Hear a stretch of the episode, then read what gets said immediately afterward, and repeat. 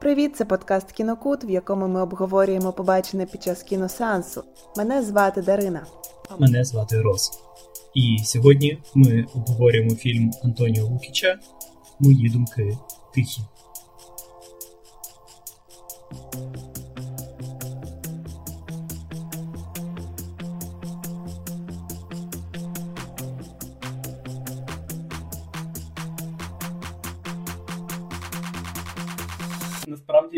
Першої ж хвилини склалося враження, що ти що тобі фільм не дуже сподобається, і дещо може бути в ньому незрозумілим, але в той же час він е, чіпляв одразу ж якимось шармом у відповідь.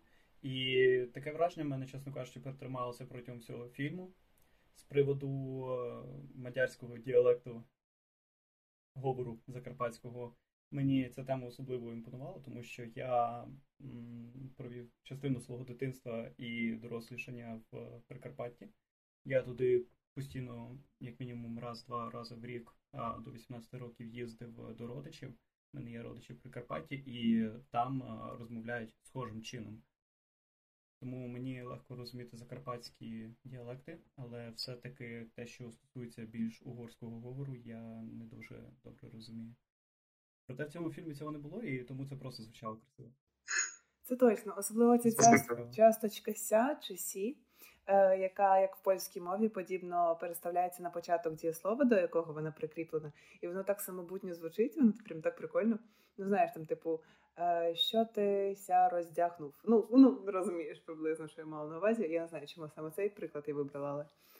Так, так, я розумію, я навіть не пам'ятаю, як це називається, ну це щось е, типу артикля, е, але це не артикль. Я не філолог, але в нас е, в селі в Молодькові, в Франківській області, так само говорили, тільки в нас казали не ся, угу. а як правило, казали сі. Угу, угу. Так, так, так. Це означає себе, ну, типу як М в англійській мові. Так, я думаю, воно не те, що запозичене, але дуже схожа штука є якраз таки в польській мові, там де у них ще, ну, типу, сіє. Е, Цікаво, до речі, чи в угорській теж так. У мене, до речі, мама займається культурною апропріацією на таких mm-hmm. на, на таких початках, і вона почала оце, власне, сі використовувати прямо в кожному дієслові. От. Я я не знаю, я ще не намагалася їй пояснити, що означає культурна апропріація, але вона так трошки. Ну, я не знаю, до речі, у мене дуже розбігаються думки з цього приводу. Як ти вважаєш? Тому що деякі одні люди вважають, що це круто, наприклад, наслідувати, мімікрувати, переробляти, вживати там, де їм здається за потрібне якусь таку певну говірку або діалект е, закарпатський, західноукраїнський. А інші люди вважають, що це все ж таки культурна апропріація, і що це зневажливе ставлення, і що так власне не треба робити, якщо ти реально звідти не походиш. Ну. Культурна апропріація, зневажливе ставлення. В чому прикол? Я не розумію, кому це нашкодить, яким чином. Розумієш, я теж не до кінця mm. розумію, але ну ти дивись, це начебто ти відбираєш у людей, у певного народу, у якого є свої сформовані звичаї, характеристики, якісь е, знаєш, виокремлювальні риси. Відбираєш у нього це право мати ці риси і щось таке дуже. Типу, ти знецінюєш його ідентичність, глобалізуючи локальні культурні прояви. Так, Ти це маєш на увазі? От, наприклад, дуже такий показовий приклад е, з культурної апропріації. Це, наприклад, е, якщо е, людина з білим кольором шкіри робить собі дреди. Або якусь таку Я би сказав, що я би сказав, що це глобальний принцип. Ти штучно на нього не вплинеш. А якщо ти вплинеш на нього штучно, це вже не органічний процес. Фактично, ти заважатимеш природному коду речей, коли ти намагатимешся такі е, явища стримати. Мені здається, що це абсолютно нормальний процес, і ну, все, що ми можемо робити, це споглядати на те, як він відбувається, і не заважати людям це робити, тому що ну, це еволюція культурна. Ти знаєш, Культура розвивається. Так, мені чомусь теж так здається, тому що якщо ми вже придумали інстаграми і тіктоки, і, і дали кожній людині з кожного культурного коду цю можливість показувати себе, своє життя, свої звичаї на маси. І те, що ми не контролюємо ці алгоритми, і те, що до дійсно до інформації маємо всі приблизно однаковий необмежений доступ, то не варто розраховувати, що все-таки залишиться в своїх окремих діаспорах або в своїх окремих якби околічностях.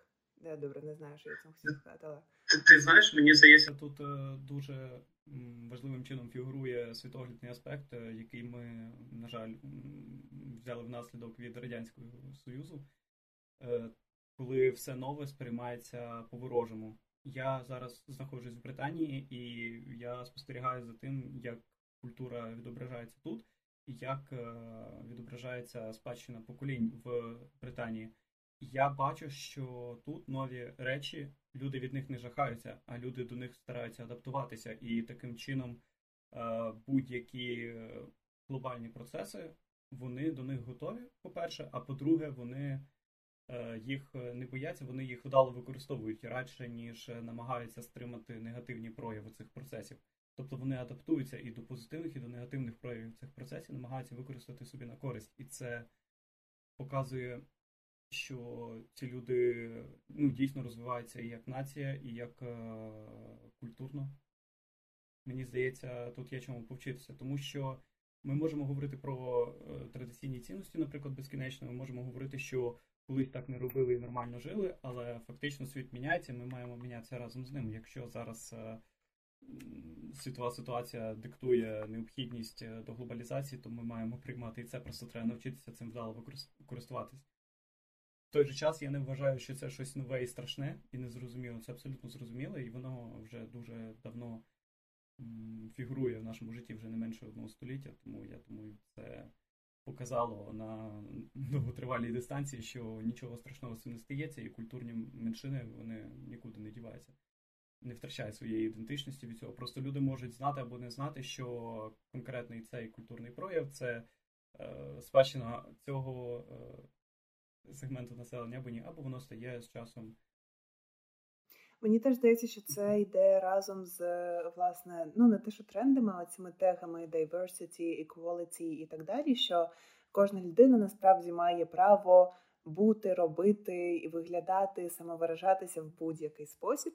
І те, що, наприклад, якісь конкретні якісь конкретні вияви певного культурного коду запозичуються, це навпаки означає якби таке прийняття цього культурного коду, цієї якоїсь інакшості, і якби перенесення інакшості на рівень нормальності і якби загально прийнятого способу самовираження. Ну тобто, як на мене, то те, що і люди з будь-яким кольором шкіри можуть робити дреди, і люди з будь-якого району е, України, чи то центральної, чи то східної, і так далі, можуть казати йой, і таксі мій пороби, таксі мій поробило, чи щось таке. Е, ну це це круто насправді, тому що це запозичення, і це в якомусь сенсі прийняття. І це дуже зближує людей, тому що якщо ти на себе приміряєш чужі традиції, скажімо, то ти теж починаєш думати, як ця людина, і у вас якби перестає бути таким помітним якийсь такий культурний бар'єр. Отак от. Так що, так. Ти знаєш такий прикол? Я поки дивився цей фільм, я звернув увагу, як люди в кінці фрази, е, ті, що говорять на закарпатському діалекті, е, кажуть слово йоу в кінці. Ну, питанням, наприклад, йоу? Типа, ну, буде в тебе так треба, йоу? Е, прикол в тому, що ми з братом в дитинстві так розмовляли ми думали, що це наш прикол, і ми один до одного щось говорили, і в кінці казали його. І ми думали, що такого більше ніде немає, що це ми просто такий прикол говоримо. І що на нас дивляться, як не зрозуміло, чого ви так говорите, що за приколи нові. Давайте не треба. А насправді це виявляється вже десь було, і це м, культурний маркер. Ого. Це цікаво. Це мене цей фільм порадував. Так, да, це дійсно дуже цікаво. Е, згодна. Принципі, все, що відображає такі непомітні прояви української ідентичності, локальної або загальної, і якісь е, показує куточки е, недоступні широкому загалу. Мені дуже подобається за цим спостерігати, і мені дуже подобається, що українське кіно, по-перше, це показує. По-друге, показує це незвичним чином. Тобто незвичні речі показуються незвичним чином, і разом це складається в е, унікальну композицію. Кожен раз унікально, але в цьому є і проблема. це дуже незвично, і від того, що наскільки це незвично, це може ставати некомфортно дивитися, мені здається. Тому що в якісь окремі моменти мені ставало дискомфортно. Я хотів це з чимось порівняти і е, співставити, що я бачу. Наприклад, я порівнював це з фільмом, який ми подивилися перед цим додому Крим. І дуже багато схожого. Це також road movie, там також є затягнуті сцени. Але от я відчуваю, що в фільмі Додому окремі сцени не відчувалися як занадто затягнуті. Крім, можливо, однієї, там, де він вчить сина битися ножем. А в цьому фільмі деякі сцени мені здавалося невиправдано окремими. Я не розумів, для чого мені показують цю сцену. Я не думав. Я не бачив якоїсь конкретної думки, за яку можна зачепитися, якоїсь ідеї. Е, я не бачив щось, про що можна порефлексувати, або якоїсь емоції, яку я можу відчути, поки я дивлюся цю сцену. Тобто, все-таки окремі сцени, мені здається, в цьому фільмі були не такими вдалими, і загалом цей фільм не настільки вдалий, як той. Це якщо порівнювати. Ну, але тим не менш, е, я думаю, що тобі цей фільм сподобався більше, і тобі є що відповісти, тому я слухаю. Так, да, це точно. Ну, по-перше, я хочу, щоб ти конкретизовував. Е, ну, які саме сцени, тому що, можливо, я теж щось подібне відчула. Але я хочу, щоб ми зараз говорили типу, на одній е, на, на одній хвилі. Тому яка сцена була такою затягнутою, наприклад.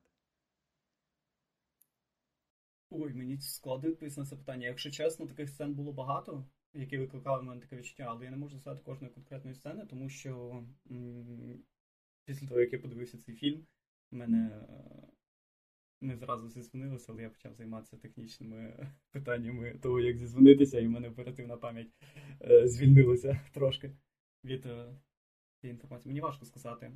Але такі сцени були. В той же час е, можу сказати, що були затягнуті сцени, які, мені здається, були точно вдалими. Давай я скажу про них. Наприклад, е, одна з найспецифічніших сцен, які я в принципі бачив, і мені здається, що це вартувало такого хронометражу. Це сцена, коли він намагається спровокувати папугу на те, щоб той розмовляв. Це дуже дивно, дуже специфічно, і мені здається, воно вартує своєї окремої ніші в спадщині української культури, не знаю. Ну, це було цікаво, тому що це викликало певні емоції. Це змушувало тебе або обурюватись, або захоплюватися нестандартністю, або думати, що за фігня, якого взагалі мені це показують, якого це взагалі виявилось на екрані в фільмі. Це було цікаво, було класно. І дуже, дуже незвичайно. Взагалі не зрозуміло. Стільки різних речей таким незвичайним чином скомбінувались. Я не можу сказати, що це надзвичайно вдала сцена, але в той же час ну, вона не відчувається неорганічно, вона відчувається як е, самодостатня і дуже дивна. Ти можеш подивитися цю сцену окремо просто для того, щоб пропустити через себе дивність. Так, ким є режисер. Мені дуже сподобалася сцена, бо вона була настільки, ну знаєш, вона на таких на початках була досить дискомфортною тому що ти ще не знайомий зі стилем автора, ти не знаєш, наскільки він хоче зайти за твої кордони, якби перетнути твої кордони і кордони чогось здорового, нормального, звичного і так далі. Тому це було так трошки, знаєш, на, на лезі ножа, але це було круто насправді, тому що нас. Е, знаєш, в ідеальній деталічності, не перебільшуючи, але і нормально встигнувши познайомити нас з новою персонажкою. Тобто з, з цією жінкою, якою помер чоловік, і у неї свої проблеми, свої потреби, вона через щось своє проходить, і в такому комічно абсурд, абсурдному просто стилі нам це показують. І знову ж таки показують мотивацію героя, мотивацію, власне, е, Вадима, Вадіка, так. Те, що він готовий прямо на все-все-все заради того, щоб е, досягнути своєї цілі. Ну, тобто він. Окей, це моя помилка, треба було вимкнути сповіщення. Е, ну, тобто, прям видно, коли він е, коли він це робить, так, то коли він якби йде у неї, ну, купляється на її маніпуляції, е, то він не думає про це. Йому це не здається дивним, чимось таким незвичним чи абсурдним, чи щось таке. Тобто він розуміє, для чого конкретно він це робить, і також таке таке відношення е, цього власне персонажа Вадіка до до інших сцен, які теж є комічно абсурдними, воно теж мене дуже так прикуло, прикуло мою увагу, тому що він йому не соромно, знаєш, йому не крінжово. Хоча він попадає в реально дуже крінжово дивні ситуації, але він все одно зберігає якусь гордість, якусь гідність і дивиться на світ просто нормальними очима. І те саме, власне, власне, такий самий підхід він показує, е, коли він розмовляє з матір'ю про те, що мама йому каже, що коли ти вже будеш жити нормальним життям. А він така, що таке нормальне життя? І у них там відбувся такий дуже цікавий діалог, що давай от ти мені покажеш, яке воно нормальне життя, і я тебе буду наслідувати. А мама каже: Я знаю тільки, як ненормально. Давай я покажу, як не треба робити, і ти зробиш е, все з точністю навпаки. Був класний діалог, він мені також сподобався. Але в той же час я відчуваю, що цей фільм хоче, щоб я розумів головного героя, щоб я йому співчував, щоб я розумів його мотивацію. Але я не відчуваю, що мені вдало показали цього героя, що він відчуває. Е, Тому що, крім того, що він не надто експресивний і не надто просто і очевидно зрозуміти, що він думає, що він відчуває. Е, Також е, мені не зрозуміло, що для нього важливо, е, до чого він готовий. Єдиний прояв там, де прямо вказали на його мотивацію, це коли він сказав, що в мене тепер є нова мрія. І не було, ну, не відчувалося цьому якоїсь глибини. Тобто е, в нього там була якась одна мрія, йому сказали про Варік працювати в Канаді, в нього тепер нова мрія. І де тут глибина? Він заради цього готовий на все. Е, потім розкривається, що він, начебто, е, для нього творчість важливіша за сім'ю і так далі, і тому подібне. Але я кожен окремий момент фільму не міг зрозуміти головного героя. І в цьому, мені здається, є проблема того, як цей фільм знятий. Ти що думаєш? До речі, так, я з тобою згодна, але це цікаво, що я тільки зараз це помітила, коли ти це сказав, що дійсно, коли от уявиш собі персонажа, як він живе, як він думає, що він відчуває, ну якби що його драйвить і заради чого він взагалі живе. Е, немає конкретного образу. Ну тобто, дійсно, можливо, це проблема режисури, а можливо, воно так заплановано. Але е, дійсно персонаж сам як такий, е, як справжня людина, він не розкритий до кінця, і йому складно співпереживати. Ну тобто, в якихось конкретних ситуаціях, там, де у нього з матір'ю Е, є певні суперечки, конфлікт інтересів, щось там нагнітається, нагнітається. Там можна зрозуміти, але більше не з позиції персонажа, чого що він відчуває, а з позиції як е, дитина-матір, так там син, мама, дочка, мама і так далі. Тобто щось, що є в ситуації, а не щось, що є саме в е, саме в житті цього героя. Тому так, але мені здається, можливо. Ну, дивись, е, він ще там був такий діалог, і він каже: Я не люблю це слово, але я вважаю себе творцем. І там, до речі, є кілька таких дуже певних алюзій на ну, не те, що алюзій, але є таке певне, певний опис е, релігії, Бога в співвідношенні до творчості, до чогось нового, до природи і так далі. І так. Я не знаю, мені здається, що там глибше насправді, ніж ми зараз е, це описуємо, але я не можу сказати, що саме я маю на увазі. Але те, що він Можливо, але коли ми дивилися з тобою фільм е, Додому в Крим, глибина відчувалася. Ми не сумнівалися, що цей фільм глибокий. Коли ми дивимося цей фільм, то відчувається, що кожен окремий елемент зроблений непогано, місцями добре, а все разом воно напевно працює, але яким чином нам не зрозуміло. Фільм починається з того, що нам показують е, сцену з е, Угорським королівством напередодні нападу Османської імперії, як е, якийсь путник продає зуб Ісуса в камені. Прийнято. Наступна сцена чувак в стоматології. Йому треба брати кредит для того, щоб лікувати зуби. Далі йдемо по сюжету. Е, він е, отримує можливість працювати, і для цього йому потрібно поїхати до своїх родичів в Закарпаття. Окей, а як це все має разом працювати? Як це пов'язано з тим, що головному герою в кінці фільму вибивають зуб? Чому ми дізнаємось, що це фільм про стосунки матері та дитини в другій половині фільму взагалі? Тобто фільм починається взагалі не з того, про що цей фільм, і розвивається не про те, про що цей фільм. І тому мені здається, що з композицією в цьому фільмі є проблеми, і тому не відчувається глибина. При тому, що є окремі дійсно класні елементи, які не зрозуміло, як вони мають працювати разом. Наприклад, в нас є стилістика ретро, музики, е, і показано, чому для головного героя це важливо, але як це взагалі е, конфліктує або комунікує з іншими проблемами цього фільму, наприклад, з проблемами стосунків матері і дитини, або з тим, що він прагне до своєї мрії, мені, наприклад, не зрозуміло.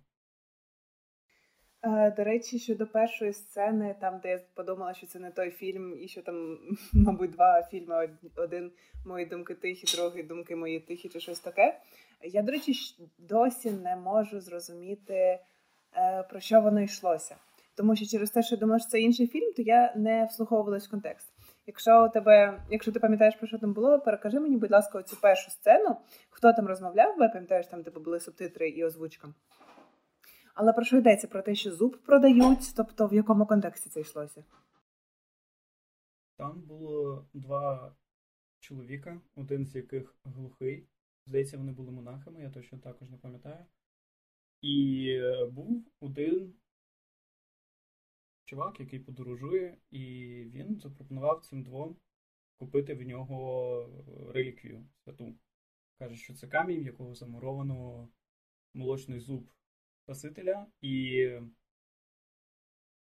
вся ця ситуація відбувалася в Угорському королівстві напередодні нападу Османської імперії, внаслідок якого якийсь там е, король тікав і трагічно загинув у болоті, е, після чого країна на століття втратила свою суверенність.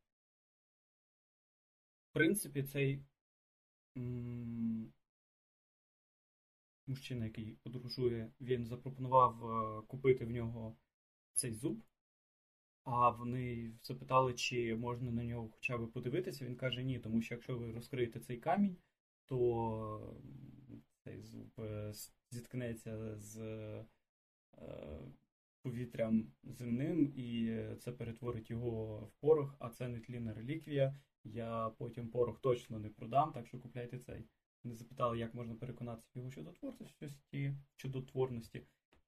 І Путник сказав, що ви до нього до цього каменя доторкніться, а я сюди прийду через тиждень. Якщо за цей час в вашому житті відбудеться якесь чудо, то ви в мене його купите. А якщо ні, то ви просто про це скажете. Ну, відповідно, камінь не купите. На цьому сцена закінчується. Він просто йде. І е, наступна сцена, зрізка, ракурс, кабінет стоматолога сучасний. Головному герою кажуть про вартісну операцію. Почекай, я зрозуміла. Можливо, ти теж це зрозумів, але я зараз це опишу словами. Е, тобто, нам в першій сцені розказують, що цей зуб він нібито наділений якимись магічними властивостями. І в наступній сцені ми вже в нашому часі, ми вже з нашим героєм, ми вже в стоматологічному кабінеті з неймовірно філософським е, лікарем. Е, от, і, Ну і виходить, йому робить дорогоякісну операцію, тобто теж кажуть, купіть дорогий зуб. Він каже, точно мені то треба. І він ну, і йому відповідає, що та точно, точно тобі це треба. Ну, з інших причин, з причин здоров'я і так далі, але м, це така ж сама алюзія на цей зуб. І йому ставлять ці зуби, у нього все одразу почне вкладатися, і в Канаду його кличуть, і крутий проєкт йому роблять. Він вже вважає, що це його. Ну, тобто, крутий проєкт йому пропонують. Він же вважає, що це його мрія, і все і все виходить, і всі звуки у нього виходить записати. І до до власне цього озера заповідника Чердеш чи Чендеш, Чекдеш е, вдається йому доїхати і так далі. і так далі. Але потім у нього цей зуб вибивають, і після цього йому не щастить. Вважаю, останній от кадр йому не щастить, тому що йому кажуть, ми або всі твої файли викидаємо і видаляємо, або здаємо тобі там в поліцію як шпіона чи щось таке. Ну тобто цей зуб це був його якийсь такий оберіг. І коли його вибили, то вся його ця магія, е, весь його успіх він е, розтоптався. Ну, make sense. Це прикольно, але в чому символізм? Ну, символізм в цьому зуб. Сам собі. Я я маю на увазі, як це. Як оця от схема поєднується з глибиною мотивації героя, яку ми можемо зрозуміти, відчути і так далі. Тобто мені здається, що в цьому фільмі багато дуже окремих е- структурних об'єктів е- виглядають так, що вони supposed to be один з одним якось взаємодіяти, якось один на одного зсилатися, але фактично виглядає для мене це так, ніби автори заклали створювали сценарій таким чином, щоб тобі здавалося, що це все має якийсь зв'язок. Але конкретного зв'язка цілісної сюжетної лінії я в цьому не побачив, і якоїсь філософії, що за цим стоїть. Тобто, в нас є сама перша сцена, е, що відбувалася в Угорщині, що дотично до Закарпаття, куди врешті поїхав головний герой. Там було болото, там розповідалося про те, що в ньому король втонув. Головний герой також тонув. Ти пробуєш шукати зв'язок, і ти його не знаходиш, тому що тобі міняється фокус уваги вже на зовсім інші події, на зовсім інші системи, які також мають нібито взаємодіяти в цьому фільмі. І мені здається, що цей фільм він не цілісний, що він е, не має закінченої структури. Тобто мені здається, що автори самі не до кінця розуміють. Вони розуміють, що вони хотіли цим сказати, але тільки локально. А загалом цілісної картини я не бачу. Е, Я з тобою згодна насправді. Е, Добре, ну ну да, да, да, да, да. В принципі, в принципі, перше, що я відчула, це те, що ти дійсно протягом всього фільму, ти, ну, не ти, а я, добре, це це було моє відчуття. Е, дійсно не відриваюся від кадру. І тут я вже про інше трошки хочу сказати: цілісна структура, не цілісна. Згодна, можливо, немає якоїсь провідної думки, але з іншого боку, з плюсів мабуть, є те, що фільм насправді покриває досить таки багато питань.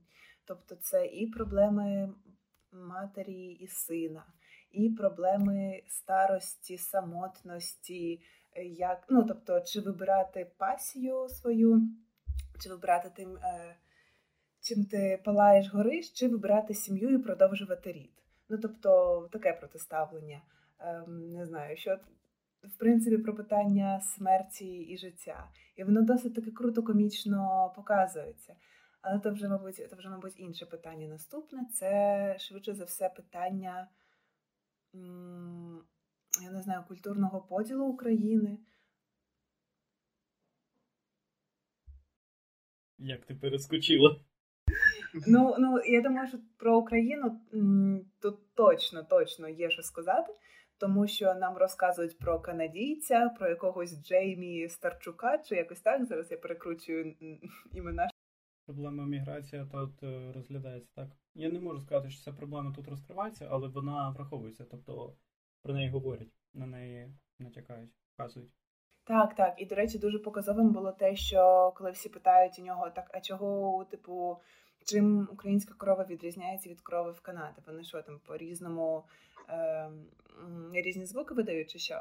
І йому там кого тому, хто задав питання, герой відповідає, що ну, власне той канадієць, той Джеймі Стачук, чи якось так, е, йому хочеться, щоб корова боялась, щоб корова, ну тобто корова, яка боїться, яка тривожиться, яка боїться за своє життя, яка виживає, вона інакше звучить, вона інакше себе поводить.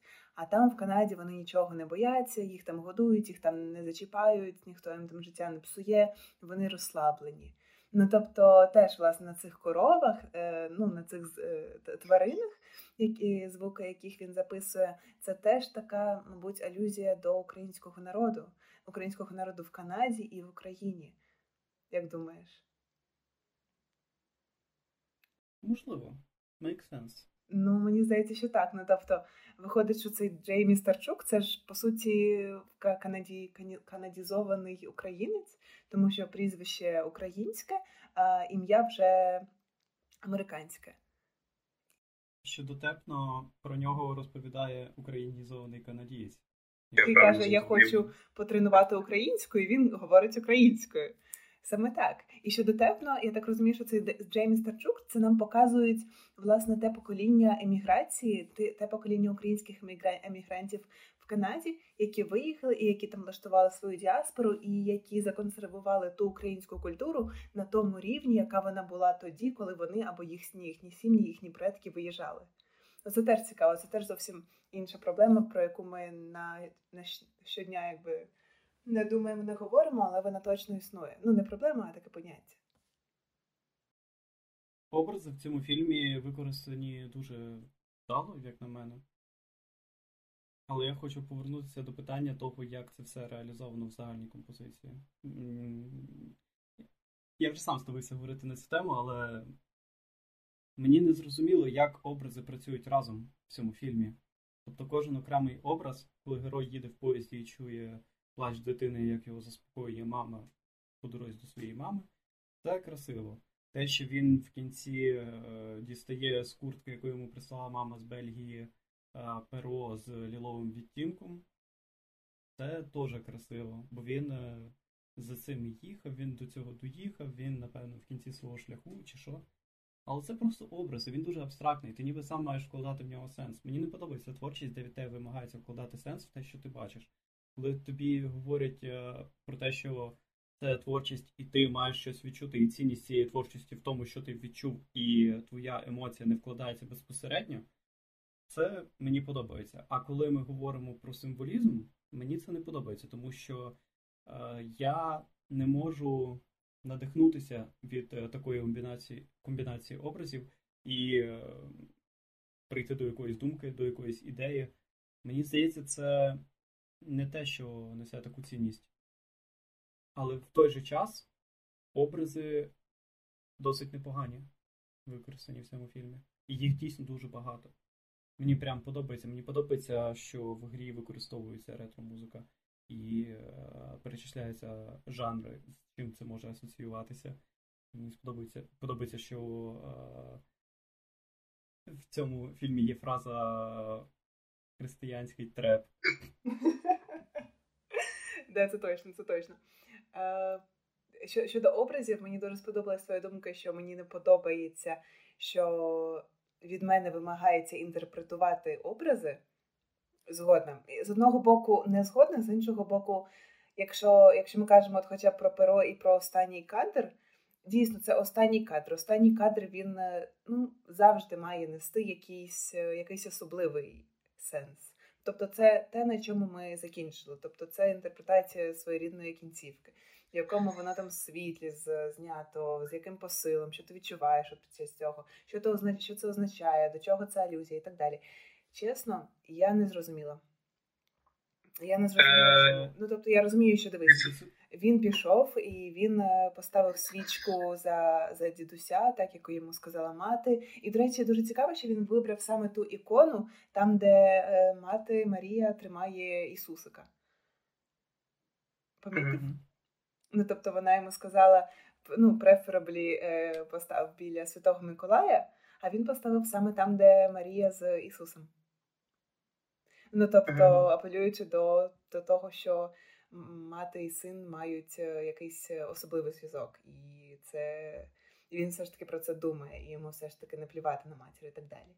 Ну тобто, е, от, і і він все ж таки робить те, що вона сказала, і одягає цю куртку, хоча він хотів North Face, а це щось з логотипом того маленького е, промислового міста, в якому живе матір, і так далі.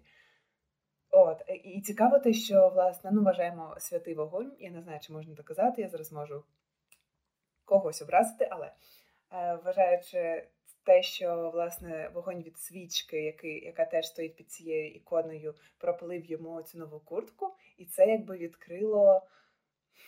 Ну, зараз зараз зовсім дивна інтерпретація, але те, що цей вогонь пропалив оцей чорний темний матеріал, відкрило маленьку таку дірочку, маленьку таку зірочку для чогось білого, світлого, пухнастого, легкого. І, власне, він витягає звідти величезну пір'їну. І я подумала, що чи є якесь якесь таке пов'язання з тим, що він е, власне так довго займався записом звуків е, від тварин, від курей, а від власне цього, як його там, рахівського крижня. І, можливо, це теж якась така інтерпретація того, що це перо Рахівського крижня, і він таки зміг доторкнутися до прекрасного. Я не знаю. Що думаєш з цього приводу? А Шива мені каже, біографія це шоу, твій шлях тобі покаже, як далеко ти зайшов. В моєму спогаді це було до чого ти прийшов, але неважливо. Я е, вважаю, що фільми, які показують якісь події, е, якщо цей фільм заснований на реальних подіях, і автора ці події надихнуло на різні роздуми, і він розуміє, що цей фільм має цінність таку, що він надихає на якісь висновки. Цей фільм може мати цінність, якщо він е, дуже прямолінійно відображає події, які сталися в реальності, таким чином, щоб не втратився саме цей реалізм, і до слухача е, дійшов той сирий матеріал, але підготовлений автором, е, який саме автора надихнув на ті роздуми, які в нього були. Тобто автор надихається історією з життя. Історію з життя він переформатовує фільм для того, щоб більш е, доступними були ці роздуми, натхнення, почуття, щоб цей фільм не транслював для слухача, для глядача. І сам глядач, дивлячись цей фільм, е, має відчути цю цінність шляхом того, що він надихається так само, як надихнувся автор цієї історії, протранслювавши її в цьому фільмі. Мені здається, що так має виглядати цей процес. В цьому фільмі я не відчуваю реалістичності. Я не розумію, яку історію засновану на реальних подіях мені хочуть розказати. Я не розумію, що саме має тебе надихнути і на що, і яким чином. Тобто мені. Е, Розумієш, не неконкретність е, тематики цієї історії могла би бути виправдана, якби вона безпосередньо е, надихала тебе, як це було в фільмі Додому. Дуже вдало, що ми подивилися цей фільм тиждень тому, тому що можна створювати прямі е, аналогії.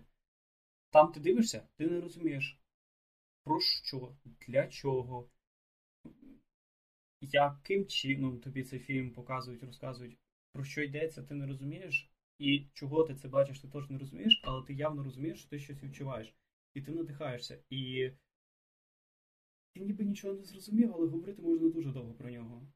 І дуже багато нових ідей виникає. І ти прям відчуваєш дуже інтенсивні емоції.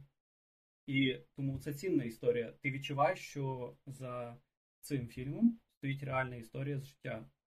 І ти можеш її відчути, хоча конкретної історії ти не чуєш. І ні, стривай. Фільм додому він ж не заснований на реальних подіях. Там не було історичного прототипу, автор казав в одному з інтерв'ю. Ну, але тим не менш, цей фільм відчувається як більш реалістичний, ніж цей, який заснований на реальних подіях. Бо він описує долю народу, скажімо. Він описує долю народу, він е, показує дуже неочікувані ракурси і point of view. Так, так, так, абсолютно, абсолютно. Ну, просто фільм додому він ще є особливий тим, що він е, е, дуже вчасно, дуже на часі і дуже важливі речі пока. Ну, тобто, це саме про одне. Розумієш? Це саме про кримських татар, про їхню роль в Україні, в житті України, в житті Криму, в житті цієї війни, в житті, ну точніше, не в житті, а в боці попередньої війни. Ну і взагалі ціла історія народу, про який ніхто насправді багато не знає, і про який, може, сам народ не знає, тому що у них максимально трагічна історія. Тому так. Тому е, додому особливий тим, що він неймовірно важливі трагічні речі описує одною однією картиною, зосередженою на одній сім'ї. на на поколінні на батько, син, син. Ну, ну, ну тобто, да, на двох поколіннях, на бать, е, на батькові і двох синах.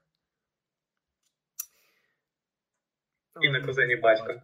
Так. Е, вони ж мають спільну історію, їх депортували з Криму. Так, так, так, так. І на угу, згодна. Щодо щодо моєї думки тихі, тут. Ну тут швидше немає якогось е, такого великого конфлікту, Тобто незрозуміло, в якому році це знімається, знаєш? Ну, тобто, якщо ми кажемо про українське кіно, то українське кіно завжди враховує політику. Ну, будь-яке будь-яке мистецтво є політичним. Українська, яка знімається українською мовою, само собою теж. Але не зрозуміло, в якому році це знімалося, за правління якої партії або якого президента, і так далі. і так далі. Бо фільм взагалі не про це. Це якраз може зрозуміти. Проблема самої історії, е, того, як її оповідають. Коли ми дивимося фільм додому, я перепрошую наших потенційних слухачів, що я так багато посилаюсь на цей фільм, але е, ми бачимо фільм, і ми з перших хвилин розуміємо, про що буде ця історія. Ці двоє будуть їхати в Крим. Вони вроді як мають доїхати, але по дорозі стається купа подій, які вказують їм на те, що вони не доїдуть, хоч вони дуже е, квапляться, проте не виходить. Виникає е, перепона за перепоною. Е, не той гріб, е, машина зламалась, на кордоні не пропустили, е, за ними вже полюють, вважають, що це диверсія, е, в батька здоров'я, і вони в кінці кінців попадають в Крим. Але батько помирає, і це дуже трагічно. І ти розумієш, що історія е, розказана вдало, тому що в неї є своя певна структура. Ти розумієш, хто головні герої, ти розумієш, яка їх ціль, ти бачиш, що вони йдуть своїм шляхом, ти бачиш, що вони приходять, і ти бачиш, що вони втратили по дорозі. І при, паралельно ти дізнаєшся, поки по ходу історії, ти е, починаєш розуміти глибину, ти розумієш е, бекграунд, розумієш конфлікт і поколінь, і конфлікт батька сина, і конфлікт е, міжнаціональний і міжетнічний, і багато-багато контекстів. Це все входить в глибину, в бекграунд головних героїв, але є вони двоє тут і зараз, і вони намагаються йти шляхом. Це дуже зрозуміло, це легко простежити, це очевидно твоєму погляду. Хоча ти загалом не розумієш, про що йде фільм, але якщо тебе запитають, ну ти можеш розказати, що це фільм про те, як батько з сином намагалися доїхати до Криму, і в них була проблема і мотивації багато всього, і вони таки доїхали, але там трагедія. Коротше, ти розумієш, про що був цей фільм. Про що був фільм Думки мої тихі чи мої думки тихі? Я не зрозумів. Я не зрозумів такої назви, я не зрозумів, хто тут головний герой. Е, і інші головні герої. Я ну, зрозуміло, що є цей персонаж, я не пам'ятаю, як його звати, головний герой. Так, Вадим. Е, Рот. Вадим Рот. З двома ти. Як писок, тільки з двома ти. А... Але в чому його мотивація? В чому його мрія? В чому глибина цієї мрії? Тобто його мрія в тому, щоб попасти в Канаду для того, щоб творити, тому що це відеоігри, а там а, гроші і майбутнє. Щось таке, щось таке. Ну тобто він спочатку хоче музику писати, хоче музику під фільми писати, і він загалом пише музику. Ми це бачимо, що він приходить в музей, е, і там є ну, стоїть біля експозиції з Рахівським крижнем. І там е, автор, е, я не знаю, як це назвати, музеяр типу як бібліотекар, тільки добре, добре, неважливо. І там, власне, написано, написаний рядок е, нот, так як ця пташка співає. От, і він це переписує, і потім на основі цього робить трек. Вже в я не знаю, в, в трепівському стилі, скажімо так. Ну, тобто, ми бачимо, що він все ж таки автор нам хоче показати, що він дійсно цим цікавиться, що він дійсно цим горить, що він такий, знаєш, такий не такий. Mm-hmm. І у нього інакше але знаєш, коротше, я недавно дивилася таку штуку, не знаю, чи ти чув, називається Укр Ютуб проєкт. Не чув. Добре, я потім тобі не коротше, це це Укр Ютуб проєкт. Я не пам'ятаю, хто хто конкретно за цим стоїть, але вони е, з початку війни, або там трошки пізніше повномасштабного вторгнення, е, запустили цей Укрступ проєкт. Вони записують дуже прикольні штуки і ну, рубриками такими. І одна з рубрик це як звучить місто, певне. І там як звучить місто Одеса, як звучить місто Київ, як звучить місто Львів, інші міста, інші міста, інші міста. І там, власне, Клас, мені подобається. Я зараз не скажу імені, е, бо не хочу помилити. Добре, продовжимо. Е, Так от, і щодо цього укриту проєкту. Власне, і там є рубрика Як звучить е, місто, таке, місто таке. І не пам'ятаю конкретного імені, конкретного імені, я зараз сказала. Артикулюємо як актори. Так от, але це здається, чи то звукорежисер, чи ну, власне, один з гравців команди Онуки. Е, І, власне, цей пан він ходить по містам, е, придумує, що є конкретно в цьому місці, чого немає в інших містах, чи що є таким конкретно вирізняльним звуком. От, на Києва. На Києва можемо зрозуміти, що це не знаю, там як шумить Дніпро, як грає піаніно на пейзажній алеї, е, як шелестить е, каштан, не знаю, як там діти на площадках грають в щось, е, як звучить як звучать вуличні музики на контрактовій, знаєш. От, І він ходить по всяким таким е, основним таким прям місцям душі міста, записує ці звуки, і потім на основі цих звуків е, складає трек. І я угу. дивилася, власне, як він це робив в Києві. Боже, це було не мені дуже сподобалось, як це як це відбувається. Тобто він ко... після кожного звуку він описує процес, що він робить, що він робить з цим звуком, чи він його там сповільняє, чи він його там е, не знаю, додає якийсь спецефект, чи е, спецефекти, чи він там його прискорює, як він потім вкладається в суцільну картину. Він описує, що він відчуває, коли він чує ці звуки, і так далі. І так далі. Він веде живу таку дискусію з власними вуличними музиками, які створюють весь цей такий ансамбль міста. Неймовірно крута робота. Видно, що він цим прям палає, горить і взагалі. Що це його пасія, да, якщо ми вже кажемо про звуки. Е, І було настільки цікаво це дивитися. Це була як документалка така, я тобі потім скину. Але от прям ну неймовірно цікаво, знаєш, і прям було видно, що людина дійсно горить, тому що показується кожна деталь, як він кожен звук цей відшуковує, як він його перезаписує, як він прям його чує на якомусь іншому рівні, ніж ми це чуємо. Знаєш, і якщо наприклад, власне цього Вадима Вадіка, головного героя моїх думок тихих. Е, наділили теж такою особливістю, що він прям інакше чує ці звуки, що прям показується, записується, щоб ми реально зі свого такого неекспертного рівня могли зрозуміти, що ого, вау, оце типу автор теж зміг показати, що ці звуки вони інакше звучать. Знаєш? Ну тобто можна було б додати якусь таку магію, якесь таке специфічне знаєш, таке перебільшене шанобливе ставлення до цих звуків. Тому що так згодна з одного боку, оцей е, оцей кадр, оця сцена, там, де Вадим е, намагається в будь-що б це йому не стало, все ж таки витягнути з цієї папушки якийсь такий специфічний звук. Да, це прикольно. Але не знаю, мені здається, що актор дійсно з одного боку.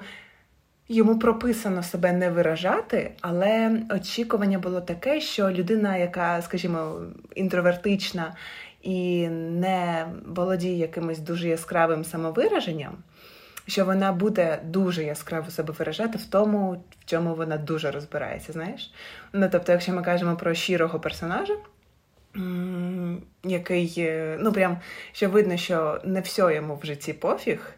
А от саме от є звуки, і тут він прям розкривається, і тут він інакше щось робить. Тут він якось інакше себе поводить. Тут у нього прям видно, що очі палають. А такого не було. І цього мені теж не вистачило. Що якби. Я розумію, що цей персонаж мав бути весь фільм е, такий, е, ну як людина, як особистість байдужа, така інертна, але все ж таки очікувала, що буде якийсь такий всплеск е, саме в моментах, там, де він робить, що що йому реально дуже подобається. Тому окей, згодна. Не вистачало трошки такої, трошки не вистачало. Так, я з тобою згоден. Не вистачило цього елементу самовираження. Ти не побачив, а, в чому він проявився як творець. Це би додало глибини його мотивації, відчуттю глибини щодо його мотивації. Але я також цього не побачив. Тобто була прикольна атмосфера в окремих сценах, де грала ретро-музика, uh-huh. і це проникало, але це не було через весь фільм. Це було в окремих сценах, і за рамки цієї сцени це не виходило. Ти не відчував, що це частина героя, його ідентифікації, що він бачить таким чином світ, і на це навіть не натякалося насправді. Тобто, так показувало, що він окремі звуки чує дещо по-своєму, по-своєму до цього ставиться, і дуже гарно виражалось те, наскільки для нього цінні звуки. Наприклад, коли е, ці мадярські прокурори чи хто це сказали йому, що так, або ти собі без проблем їдеш в Київ, тільки видаляєш ці всі звуки, або е, типа все буде дуже погано. Так, Я так. вибрав, що хай, хай краще буде погано, це не настільки погано, як всі звуки. Але знаєш, тобто знову ж таки, нам показують, що нам не показують, що це була його прям мотивація, мотивація. Знаєш, тобто, якщо б йому реально прям дуже залежало на цих звуках, саме на цьому проєкті, на цій мрії, ну власне, якщо б це було як, якимось таким пунктом відліку. То нам би показали якусь таку, я вважаю, внутрішню боротьбу персонажа, що робити далі, знаєш? Ну, можливо, не вистачило якогось такого драйву. Ну, тобто, нам наступний кадр, ми вже бачимо автобус, який транс, і розуміємо, що він в Києві, що він просто від цього відмовився. І що він просто спокійно собі йде, і немає якоїсь трагедії, немає чогось такого, що йому довелося відмовитися від своєї мрії. Ні, він, звичайно, просто йде, бере е, посилку, йде, йде в церкву, виповнює те, що мама сказала. Ну, тобто, не було реально. Можливо, можливо, просто актор такий. Але я думаю, що саме не прописано було більш таке емоційно пережив... емоційне переживання. Мені би дуже хотілося побачити якусь е, символічність, якусь логіку е, подій в кінці фільму. Тобто, щоб це було точкою кінця кількох сюжетних ліній, де вони перетинаються. Тобто його стосунки з мамою такі, його там прагнення до мрії таке, зуб вибили, Ісусом не будеш, коротше, і творцем теж попадаєш в Київ і ставиш свічку за діда. Чого він в кінці історії ставить свічку за діда, воно пропалює йому куртку, він дістає святите перо, якого він так сильно хотів. От не зрозуміло. От не, не було би гарно, якби це було кінцем його шляху, і перо з його куртки було би символом. Воно на це вказувало, але не зрозуміло, чому це має бути кінцем його шляху, і в чому логіка, в чому філософія, в чому глибина такого сюжетного підходу. Чим ця історія має тебе надихнути? Це просто набір е, подій, які кожна по окремості по-своєму неймовірні.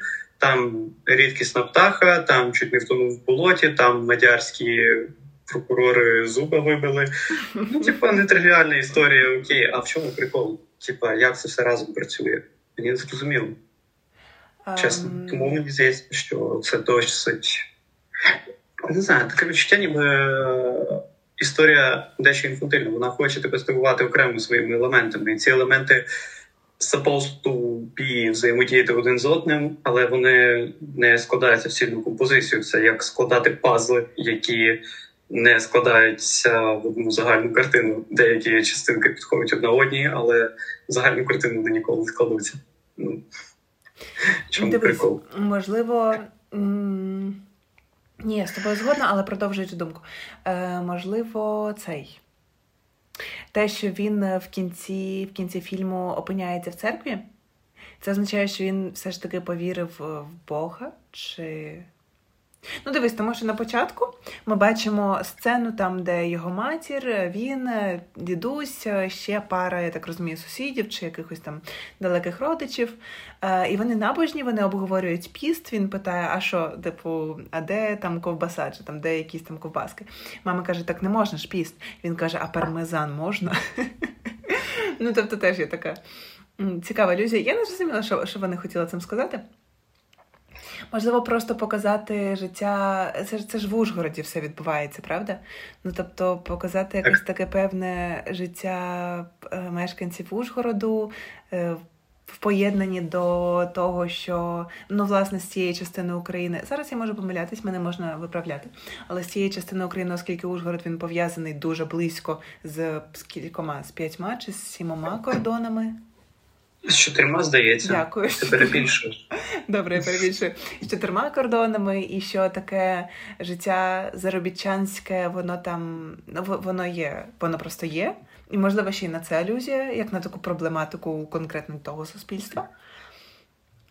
Ну, Тут, тут, так цьому я і бачу проблему фільму, що це алюзія на то, це алюзія да, на це, це алюзія на це. Але дивись, наприклад, все. дідусь, так? Ну тобто його нам показують як якогось такого сварливого персонажа. Матір йому каже, ні, сьогодні не можна сваритися, і в будь-що якби старається е, не допустити до сварки, так, в той такий божий день чи щось таке. І... Але потім нам навіть жодного разу цього дідуся, тільки один раз нам дідуся показала один кадр.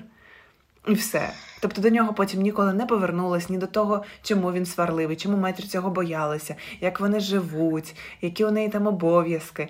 Знаєш, і тобто, якщо це її батько, його дідусь, так то як вона може просто взяти і поїхати до того Ензо Куди вона там виїхала? В Бельгію, так? В Бельгію, як вона може залишити свого старого батька. Ну, тобто, дуже багато було затравочок на якісь такі додаткові е, лінії. Так, так, е, але цей персонаж виглядав, е, його презентували як важливого персонажа, але його тільки презентували в цьому фільмі. Його його, ну, його не показували. Тобто, ти його реально бачив в одній сцені, йому відведено там до хвилини екранного часу. І це все одна сценка один кадр. Ну, Просто ти його побачив, і все, він слова не встиг сказати, його перебили. Це вся його роль. Але mm-hmm. про нього говорять. І при цьому мама головного героя говорить, що як я покину батька, але в той же час, коли син з нею свариться і каже, що ти е, зустрінеш старість в самотності, то вона каже, що в мене нікого крім тебе немає. І ну забуваєш там взагалі це ще в Ужгороді сім'я, там кілька людей сиділо, вони там uh-huh. були для чого не зрозуміло. І це створює враження, що ці uh-huh. персонажі дуже старі, дуже плоскі. Не ну вони навіть не поєднуються з загальною історією. Я там не бачу філософії, але вони тим не менш туди включаються, тому що головний герой в кінці ставить свічку за дідуся, за його здоров'я, якого будуть вести в Бельгію лікувати. Угу, угу. Що? Щоб що, чого? Ну, Мені, мені дуже хотілося б розібратися, але ага. чесно, мені би навіть хотілося поговорити про цього дідуся, я не знаю, що тут обговорювати. Показали ага. кілька секунд часу, і він нічого не сказав. І, до речі, дуже схоже, ну ну теж е, така сама була одна затравочка, на яку потім чомусь не звернули увагу. Це про маминого коханця, щось там 30-річного, як його звали Бернардо, так? Чи там ну Бернардо, Бернардо, Бернард е, з Італії, і вона, начебто, е, ну і була там якби більше ніж там 3-4-5 разів е, відводилось відводився екранний час на обговорення якоїсь такої ситуації, що вона спочатку каже, що типу, от у мене є Бернардо, він про мене піклується. Е, син їй каже, що типу ні, треба. Е, ні, треба тобі якогось вже серйозного твого віку чоловіка шукати, щоб старість разом е, цей цей цей. Вона каже: то от я з ним світанки зустрічаю, такі справи. Потім вона дає е, сину показати, ну коротше, показує йому фотографії, як він її фоткає, щось таке. Він пролистує, прогортує, і там є фотки цього Бернардо, який дуже такий молодий, дуже такий, не знаю, красивий і так далі. І він такий каже: він мені когось нагадує. Що це означало? До чого була ця ілюзія? Кого він йому нагадує? Його самого? Ну тобто, до чого до чого це було? Це перше моє питання. А друге, і вона така: ой, та перестань, ну скажи він красунчик, так? Ну тобто вона якось захищає. Не зрозуміло насправді до чого це було. Ну тобто, окей. Е, потім ми дізнаємося, що цей Бернардо вкрав її гроші, не зустрів її в Італії, але ми так і не розуміємо, чому вона їхала в ту Італію, чи вона в Італії заробляла, чи вона в Італію просто поїхала відпочити з цим Бернардо, з яким вона де вона з ним познайомилась, знову ж таки, де вони познайомилися з цим Ензо, е, знову ж таки. Ну тобто, теж можна сказати, що це через те, що Ужгород має таке мультинаціональне сполучення з іншими країнами, кордонами, можливо, але все одно не було цих деталей. Ну не можна було зрозуміти, яким чином, от, власне, 45-річна жінка. В Ужгороді знаходить Бернардо, Ензу і так далі, правда? Ну тобто, якщо це мало якесь значення в сюжеті, воно мало б бути більш розкрите, правда? Тому що і ми чуємо те, що вона вже зривається, і така мене всі, я нікому не потрібна, мене всі тут мене всі тут обдурили, і цей Бернардо мене обдурив але нам далі нічого не пояснюють. Тут я, до речі, з тобою не зовсім згоден. Давай. Е, Мені здається, що ця частина фільму, ця частина сюжету, вона розкрита достатньо, як мені здається. Тобто, як мені зрозуміло про маму головного героя, е, вона соціалізувалася частково в Італії, тобто вона туди їздила заробляти а в неї там є хтось з родичів, який їй то все присилає, угу. і е, вона там з кимось знайома, їй всякі чоловіки пишуть іноді. І от вона знайшла такого е, Бернарду, який виявився аферистом, і вона поїхала до нього в Італію, перед цим скинувши йому кошти, і побула там сама. Е, Чому вони скинули йому кошти? Ну, Це не так важливо. Причин може бути багато. Типу, він її розвів по якійсь своїй афері. Мені не так важливо побачити, е, яким саме чином він її обтурив, оскільки мені зрозуміло, що він її таки обтурив, і е, мені, в принципі, здається, що оця сюжетна лінія, там, де мама говорить з сиром, з сином про Бернарда, вона. Хоча б має якийсь розвиток в цьому фільмі, okay. це вже непогано. Тобто, спочатку мама говорить сину про те, що от є такий Бернардо, і дивись, як тут гарно все співставляється. Вона з сином не зовсім відверта, а син від неї закритий. Потім, коли е, і вона не не конфліктна, вона каже е, дідусю, щоб той не сварився, тому що це той день. Тобто ми її бачимо як людину, яка для того, щоб уникати конфліктів, е, йде на що завгодно, в тому числі собі в шкоду. Uh-huh. А, син в неї він не емоційний, але він прямолінійний. Він каже їй прямо, що ти зустрінеш старость в самотності, тобі треба серйозний чоловік, туди сюди. Говорить такі досить жорсткі прямолінійні речі, які по здоровому в принципі правильно виражати. Е, І він від неї від своєї мами холодний і дистантний через те, що, наприклад, через те, що вона не зовсім чесна з ним. І коли вона починає насправді доводити ситуацію до істерики, до сварки, ну скажімо, mm-hmm. просто до істерики, вона починає розказувати сину, що цей Бернардо, він мене там типу, і кинув, і я сама була в Італії, і в мене нікого немає. Не починається істерика, вона лягає на асфальт, щоб її машина збила, навіть якщо це Славута. І і тут ми бачимо сцену зближення двох персонажів насправді, тому що не так важливо, хто кому що сказав з тим Бернардом. Е, як важливо, що мама була нечесна з сином, потім вона стала чесною, і син став до неї ближче. Тобто, тут мені здається, це історія стосунку, яка має певний розум. uh Просто в цьому відрізку мені зрозуміло.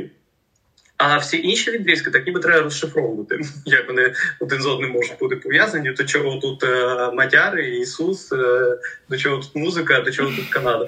Ну, Це трошки занадто складно. Мені здається, що це трошки в різнобій, знаєш, така каша. Ага. Е, окей, а, ще таке питання. Дивись, там неодноразово нам натякалося, що власне між мамою і сином там може щось бути. Ти от, ну, ти отримав таке дискомфортне відчуття чи ні? Щось, е, знаєш, так ніби є напруження, але не зрозуміло абсолютно, що воно походить. І да, ти очікуєш те саспінс з приводу того, що да. ти маєш зрозуміти взагалі в чому прикол. Але якщо прикол в тому, що мама нечесна з сином, а потім це напруження спитає, коли вона стає чесна з сином, ну то перепрошую. Мені не подобається така історія, такий спосіб її оповідання. Ну, тобто, дивись, було досить таки слухай, маленька ремарочка. Ми замість того, щоб обговорювати, ми тепер обговорюємо тільки проблематику, і по суті ми переписуємо сам сюжет, пропонуючи, як він міг би бути інакшим. Коротше, я пропоную назвати цей подкаст Переписуємо сюжет безплатно. Профанація критики. Профанація критики. Саме так. Ем... Коротше, дивись, е, перше, що було дивно, а ну добре, він е, приїжджає в Ужгород, він сідає. А, коротше, ти помітив? У нього в Ужгороді в потязі, коли він е, їхав вночі, у нього вкрали речі, вкрали взуття, вкрали все. До чого це? До того, щоб ми зрозуміли, що він бідний нещасний ідіот? Ну, типу, невдаха чи як? Ну, чому Чесно, так не сталося? Я я навіть забув про це. Це більше ніде не фігурує, крім того, що мама питає, чи підійшло тобі взуття. Да, а він Але це ніби не про те саме взуття навіть йшла мова. Да, і він просто сидить, сидить в пакетах і на це якось уваги не звертається. І він навіть не артикулює, що у мене типу вкрали всі речі. То таке. І потім мама їде і теж розказує: ну дивись розказує цю історію, що, типу, мене недавно обікрали, ти маєш це знати, ми маємо серйозно типу, поговорити. Мене вкрали 800 гривень, але пофіг на ті гроші, тому що мені сказали, що ти така бабця, навіть тебе не поб'єм. І вона сказала, мені так шкода, що мене назвали бабцею, я так хочу внучків, онучків, знаєш. Ну, типу, Воно було абсурдне. Тобто воно починалося з якогось незрозумілого чого. Я думаю, що вона скаже, піди там тих е, ідіотів, типу, не знаю, заступися за мене, побий їх, так? Ну, тобто вона могла так сказати, проманіпулювати, типу, покажи, що я тобі дорога ціна і так далі. Вона могла це сказати. Або вона могла просто пожалітися і сказати дай грошей. Або вона могла просто пожалітися і не знаю, описати якусь таку проблематику там, де вони живуть. Але ні, вона сказала, що вони сказали, що мене не поб'ють, тому що я вже бабця, а я навіть не бабця. І мене оце образило. Ні, можливо, це якийсь такий специфічний гумор. Але не знаю, мені це здалося якось недолуго чи що. І ще була е, ще кілька було таких моментів, що. Ну, окей, вони там були в басейні. Нащо нам показали ці, цей басейн? Ну, тобто вона йому така каже: поїхали на води, поїдь зі мною на води. Він їй каже, ні, це не я маю з тобою їхати. Потім він їй там каже, ні, це не я маю тебе фотографувати, у тебе має бути чоловік, подружки, такі справи. Але він все одно виходить, їде з нею на води. Води це басейн. І, до речі, пам'ятаєш, вони коли стоять на парковці цього басейну, і він каже їй, що типу у мене немає е, плавок, а вона каже, нічого страшного, купимо, бо йди в трусішках плавай. І він їй потім таки вже трошки ламається і питає: а там є дівчата? А до цього він їй каже, що типу сім'я це не важливо, я творець, для мене музика важлива. А тут він через одну сцену каже: А там є дівчата? До чого це? Чому? Як? Ну от можна придумати до чого це, але не хочеться вже придумувати, якщо чесно. Абсолютно не зрозуміло для чого. Ну, взагалі я дуже радий, що ця сцена є в цьому фільмі, тому що деякі окремі кадри, я чесно кажучи, поробив скріншоти, зберіг собі на випадок можливих переговорів перемовин. Там просто перли реально графічні, візуальні. Так, так коротше, ми беремо слово критик, ми беремо слово профан, з'єднуємо, получаємо крифан чи протрик. Хай буде крифан. Включаємо крифана і сидолюємо. Отже, що я бачу в цьому сюжеті? Я бачу.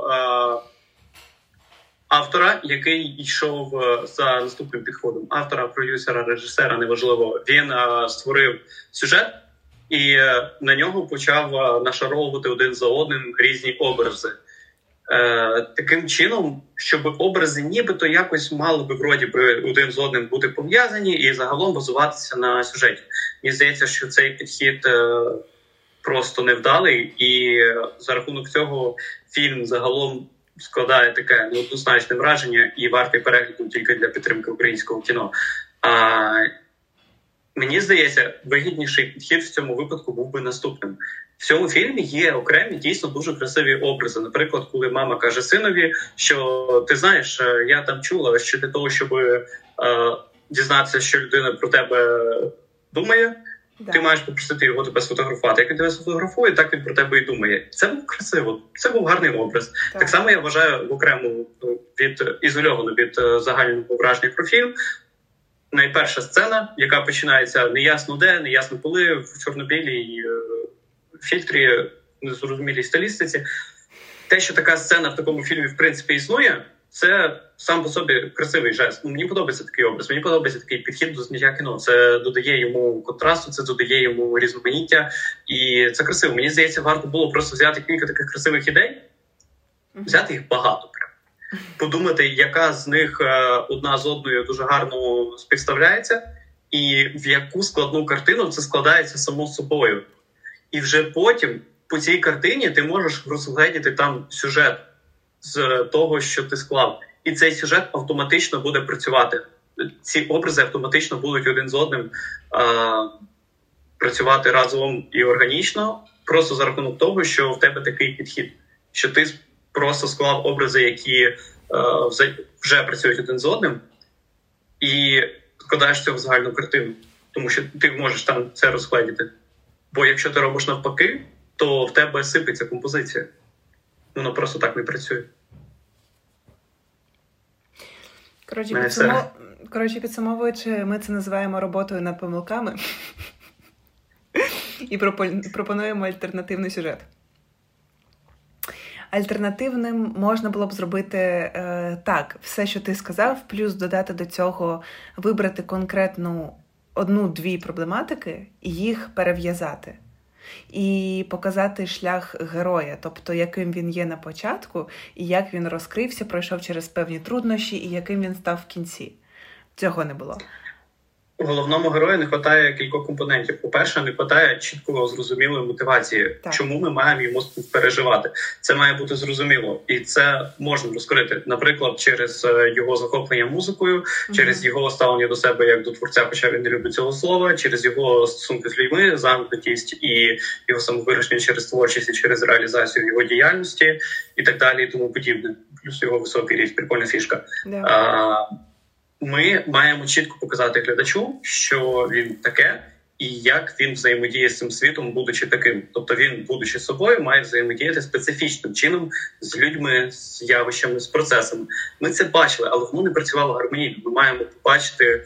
Е, героя як закінченого персонажа, цілісного, як особистість, і ми маємо йому співпереживати. Тобто в кожній ситуації, в яку він потрапляє, він має проявлятися як він, і ми маємо йому вірити, що він це той самий персонаж, якого ми бачимо, щоб він не був сирим. По-друге, ми маємо е, бачити дорогу, по якій він йде. Тобто, так в нього має бути е, кінцева мета, вона має бути продумана, е, має продумана бути початкова точка, і е, має бути продуманий шлях з кількома поінтами по дорозі.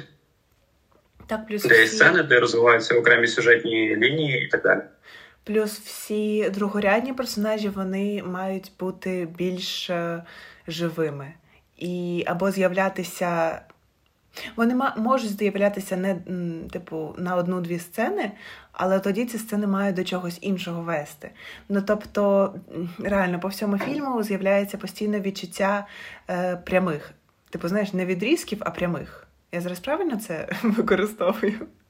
Ну тобто, відрізок це коли є початок, є початок і є кінець. Але я розумію, до чого ти хилиш. Е, Пряма це коли є початок і нема кінця. Мадяра, який е, спілкувався з охоронцем, так. і він здався глибшим, більш важливим, більш завершеним, більш е, цікавим так, і так. Е, цілісним, при тому, що він менш важливий насправді за дідуся, якому виділили менше часу, так. якого менше розвинули, якого менше проявили.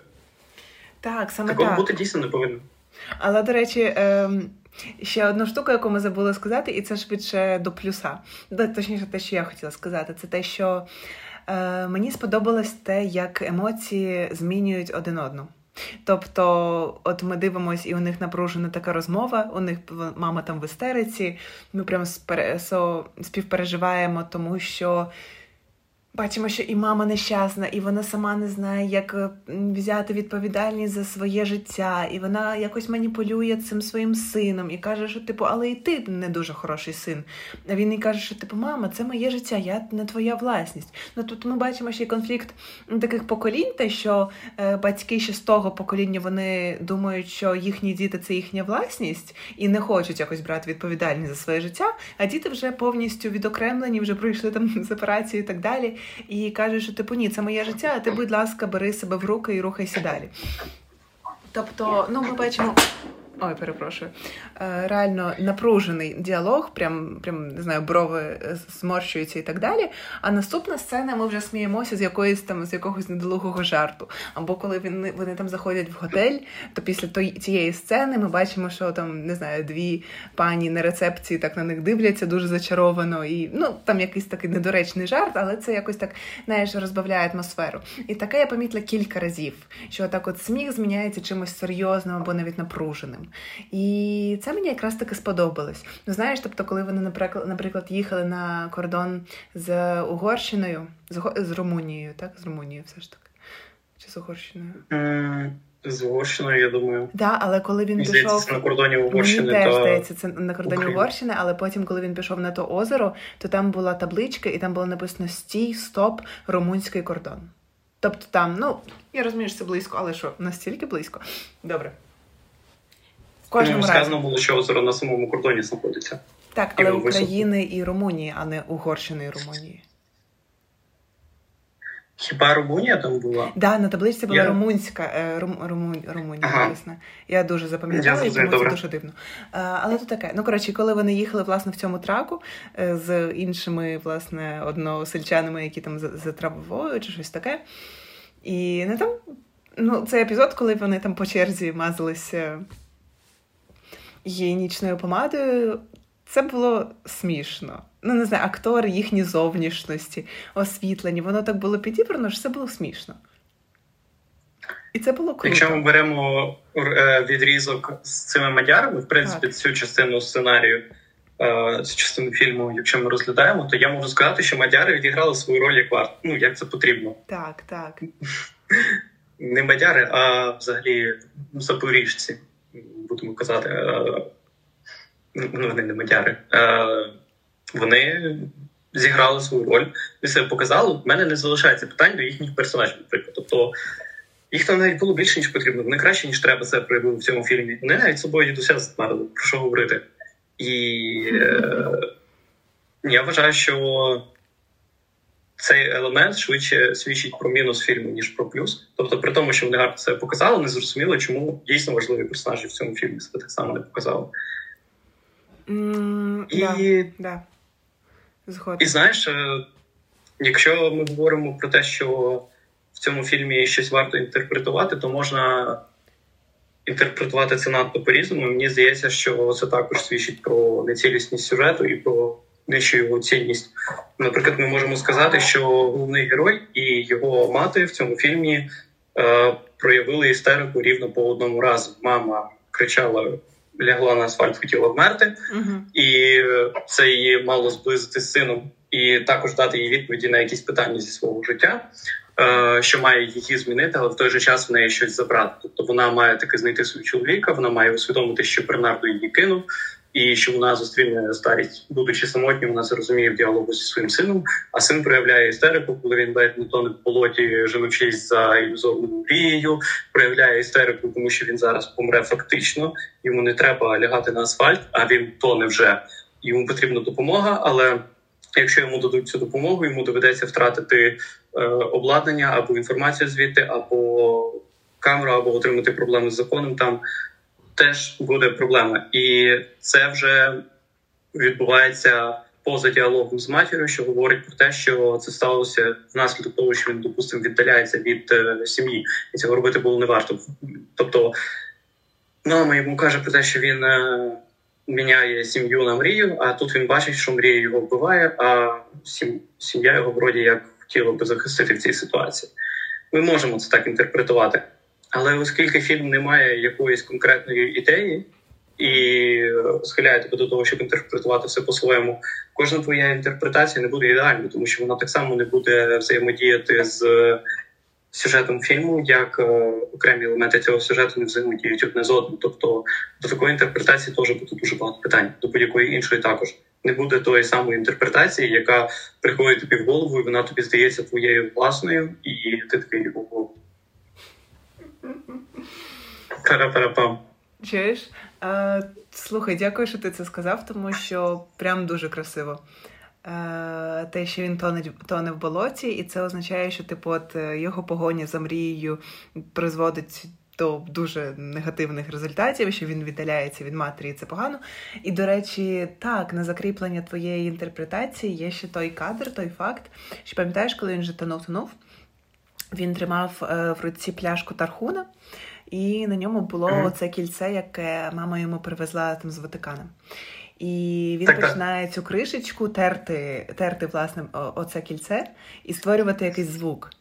Ну, тобто, я так розумію, що це був звук на допомогу, але я не розумію, кому це був звук на допомогу. Я подумала, що це можливо він створював такий от звук, як наче пташка якась це робить, щоб все ж таки виволити того кришня, щоб він не знаю, там перед його смертю все ж таки зробив той звук. Я дуже чекала цього, розумієш? Тобто, от я також здавалося, що в нього грає запис мікрофон над болотом, і він вже кличе, щоб зробити свій магнум опус да, да, перед смертю. Так але цього не сталося. Тобто, якщо б це реально отак от було, якщо б він реально на тому, на тому моменті помер, тобто прозвучав би оцей саме цей звук з тими по тим нотам, так знаєш, і так далі, і він би потім затонув, і кадр би закрився, і потім би якийсь вже кадр, що типу не знаю, це відеоігра, тому що до цієї відеогри так і не повернулося. Тобто нам показало той прототип в трьох секундах з цією крутою піснею, що типу.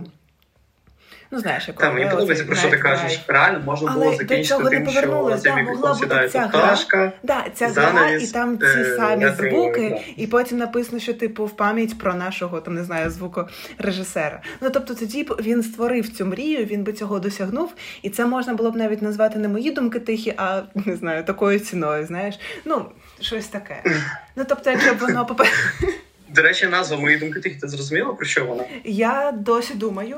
Е, Слухай, тут ще був е, була одна така пасхалочка, як мені здається. Пам'ятаєш, е, в кабінеті у лікаря, у стоматолога, він е, показав цей шлях від здорового зуба до хворого зуба. Типу, на вікно кинув mm. якогось такого, ну, якусь таку іграшку.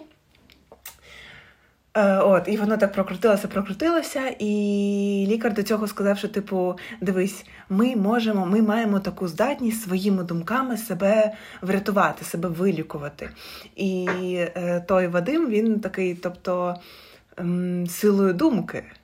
Я думала, що це до цього. Але дивись, я не читала опис, про що має бути фільм. І він, коли сказав, типу, силою думки можемо себе вилікувати, я думала, що це буде про якусь історію хвороби, як Ну, знаєш, щось типу на на основі Breaking Bad. Не знаю, чи ти дивився.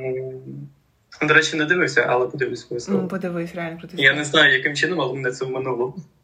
Так, да, він крутий. Е, Так от, ну тобто, буде зараз така якась історія, що він дуже хворий, що він помирає, але тут в його житті виходить, ну, відбуваються якісь супер-пупер позитивні зміни, і він входить в ремісію. Ну, тобто, я думала, що це буде отакий от. Тому що дивись, знову ж таки сцена. Йому кажуть, що треба треба імпланти на всі зуби по 750 баксів за кожен. Щоб все дуже погано, і питає, що ти, як ти себе почуваєш? І він такий каже, ком в горлі. Тут було трошки смішно, що типу так, який там, е, яке яблуко Лігольд чи Антонівка. Е, Трошки смішно. Спочатку як білий налив, а потім. Так, так, так, так, так. Чуєш, але я не зрозуміла, як стоматолог може. А, і він такий каже: А що у тебе пропаде голос? Він такий так, після е, типу під час сексу. Як стоматолог має розумітися на проблемі втрати голосу? Ну тобто, стоматолог це зуби, а не зв'язки. Яким е, чином? Так чи інакше стоматолог в першу чергу анатом, а він має розуміти, як е, щелепа на поєднується з шиєю. Мабуть, я не знаю, я не біолог, не анатом, ну. і я не можу сказати. Але мені здається, що все, що пов'язано з ротовою порожниною, Окей, це входить в компетенцію стоматолога. Але ж там, де кадик, там, де ком в горлі, як він каже, то то вже не ротова порожнина. Це вже трахея і так далі. Ну, але ж е, язик десь звідти росте. Це все поруч. Е, окей, але ж. Е, ну тобто. Окей, він каже такий добре, під час сексу, як часто там раз в місяць, ха-ха-ха. Да? І до чого це було? До, до чого? До того, що він що у нього не знаю, убоге сексуальне життя, чи про що це було? Ні, Дарина, це було до того, що в нього думки тихі. Мені здається. Так реально, а чому така назва? Е, через те, що актор замкнутий в собі, через те, що він інтровертивний, е, через те, що він дистанційований від е, життя, тому у нього думки тихі. Чому? Тому що він мало Дивіться, в цьому фільмі є два основних герої: це Вадим і його мати. Так. Обоє гналися за мрією, обох вона ледь не погубила. Доктор говорить про те, що тебе зцілюють твої думки а їх зцілила їхня сім'я, а думки в них тихі. Бо якщо тебе зцілює сім'я, то значить думок бути не повинно, я не знаю. Давай ще якось інтерпретуємо. Треба почитати на якихось фан, фан, фан-сайтах. Аж самому стало цікаво, що скажуть люди з цього приводу. Я в коментарях е, під е, фільмом так. Е, на тому ресурсі, де я його дивився, так. бачив, що там сиділи не критики, але людям цей фільм здався досить прохідним. Тобто ніхто в ньому глибини не побачив. І я, в принципі, не сильно зрозумів тих людей, які вважають, що це роуд-муві комедія, тому що окей, це частково роуд-муві, але це. Це комедія. Для мене це було новиною після того, як я подивився цей фільм, якщо чесно. Е, чому це комедія? Ну було смішно, типу, не славута, так славута. Ні, ну на парочку моментах я тобі чесно скажу, я прям посміялася. Прям так ха-ха-ха. Прям смішно було. Ну так, ну, місцями було там, ну, але не обов'язково в комедії має бути смішно. Ти розумієш? Згодом. Комедія мене асоціюється з тим, що спрямовано на те, щоб ти сміявся, а не дві години записуючи ідеї до подкасту, ти намагався розібратися, про що взагалі був цей фільм, як можна співставити різні елементи його сюжету між собою, в чому в чому філософія, мотивація, підтекст і сенс назви. Мені ну ми з тобою говоримо. Ми сміємося з тих жартів, в чому які мотивація були і сенс назви подкасту. Типу, я не знаю. Ну, типу, дивись, якщо якщо б фільм назвали Сидуляція, і ніхто б не знав, що таке сидуляція, ніхто б не додумався, чому це сидуляція. Чому мої думки тихі? Чесно, не знаю. Може, тому що думки тихі це може як мрії тихі. Ну тобто небагато мрію, або тихо мрію, нікому не розказую. Та блін, складно зрозуміти. Ну, чесно, от назва вона чесно, я реально не виникає, цю не виникає співставити тільки оцінку, яку ти згадала в кабінеті стоматолога, Так. коли він говорить про те, що думки можуть зцілювати. Але до цього Більше, ніхто просто не повертається. Ніхто не повертається до цих цілюючих думок, розумієш? Типу, якщо б вже сказали зуб мудрості, я б така, ну зуб мудрості, ну що, ну зрозуміло, типу, правда? Ну тому що тут В цьому фільмі є занадто багато елементів, які ні з чим не пов'язані, до яких не повертаються, які Так. виглядають, ну знаєш, вони зацікавлюють. Вони багато що обіцяють, але ти не отримуєш нічого в кінці кінців. Якби в кінці фільму не згадали би про діда, він би так і залишився. Мені чомусь... він не викликав зацікавленості, але в кінці фільму не сказали про те, що думки зцілюють. Чому? Може, це перо має якесь це значення в релігійній тематиці. А? Яке? Ноль, просто у мене нуль ідей щодо цього. Е, чесно, так, е, реально не повертається. Мені здається, що на папері цей фільм він був зрозумілішим. Можливо, це теж таке питання, що, що на папері він був більш розгорнуто прописаний, а під час режисури, сценографії і так далі реально нарізали важливі моменти, знаєш. Ну, тобто ми не знаємо, як цей процес виглядав і хто реально. Може бути так, це е, що це проблема процесу Так. виробництва. Так. Може бути таке, що це проблема термінів, і сценаристи не підготували більш вдалий сценарій, не розкрили ті теми, Так. як це мало би бути. Багато що довелось виконати, знаєш, невибірково. Угу, так. А, Але але чому тоді настільки багато різних е, не пов'язаних між собою елементів, просто випадаючих з загальної картини? ну, я думаю, що фільмі? просто створити якийсь такий е, образ е, того, що ну, о, це відбувається, знаєш, ой, несеться. Ну, можливо, можливо. Ну, щоб більше кадрів було. Е, тому що, ну дивись, якщо дуже-дуже поверхнево судити, то починаємо ми з мадяр, закінчуємо мадярами. Починаємо з зуба, закінчуємо вибитим зубом. Ну, тобто, воно все ж таки в якомусь сенсі зациклюється. Ну, тобто, якщо е, ми переносимо те, що ми бачимо, на можливо те, що було прописано до цього, то є певне зациклення. Тобто починали з цього і в кінці до цього прийшли. Тобто перші кадри не були просто так. Тому у мене все ж таки є надія на те, що той, хто писав цей сценарій, все ж таки він більше всього прописав, і ми просто цього не побачили. Отаке. До речі, ти пам'ятаєш, що була, наприклад, сцена, Мгм. де головний герой, чесно, ця сцена викликала в мене захоплення, а зараз вона мене викликає розчарування. Давай. Коли головний герой е, в себе на комп'ютері, вже приїхавши в Запоріжжя, не зрозуміло, чому там є комп'ютер, якщо він з Києва. Е, З якого Він, Запоріжжя? З е, Ужгорода? ще раз? З якого Запоріжжя? З Ужгорода. Ой, з Ужгорода. Ти просто не перший раз це робиш. З. Карпаття, я перепрошую. Він приїхав в Ужгород. А, В Києві. і Так. там Мгм. за комп'ютером взяв графічну картинку аудіодоріжки і наклав її на фотографію з деревами. Так, Чого? на, на ці. Щоб що? Чесно, мені на той момент здавалося. О, тут є щось містичне, тут є щось цікаве. Це буде якось відспіватися. Про це буде цей фільм. Але ми зараз про це забудемо. І я бачу, як через 5 хвилин фільму про це ним говорять, ого, вони настільки класно, майстерно відвертають увагу, щоб глядач про це не думав. Ні, вони просто про це забули. Да, і головне, воно в тому моменті воно було реально прям до якогось містицизму, такого прям язичництва піднесено. Ну тобто нам показують оці ліси, і я прям так дивлюсь, така, блін, це ж геніально, да? І я розумію цього.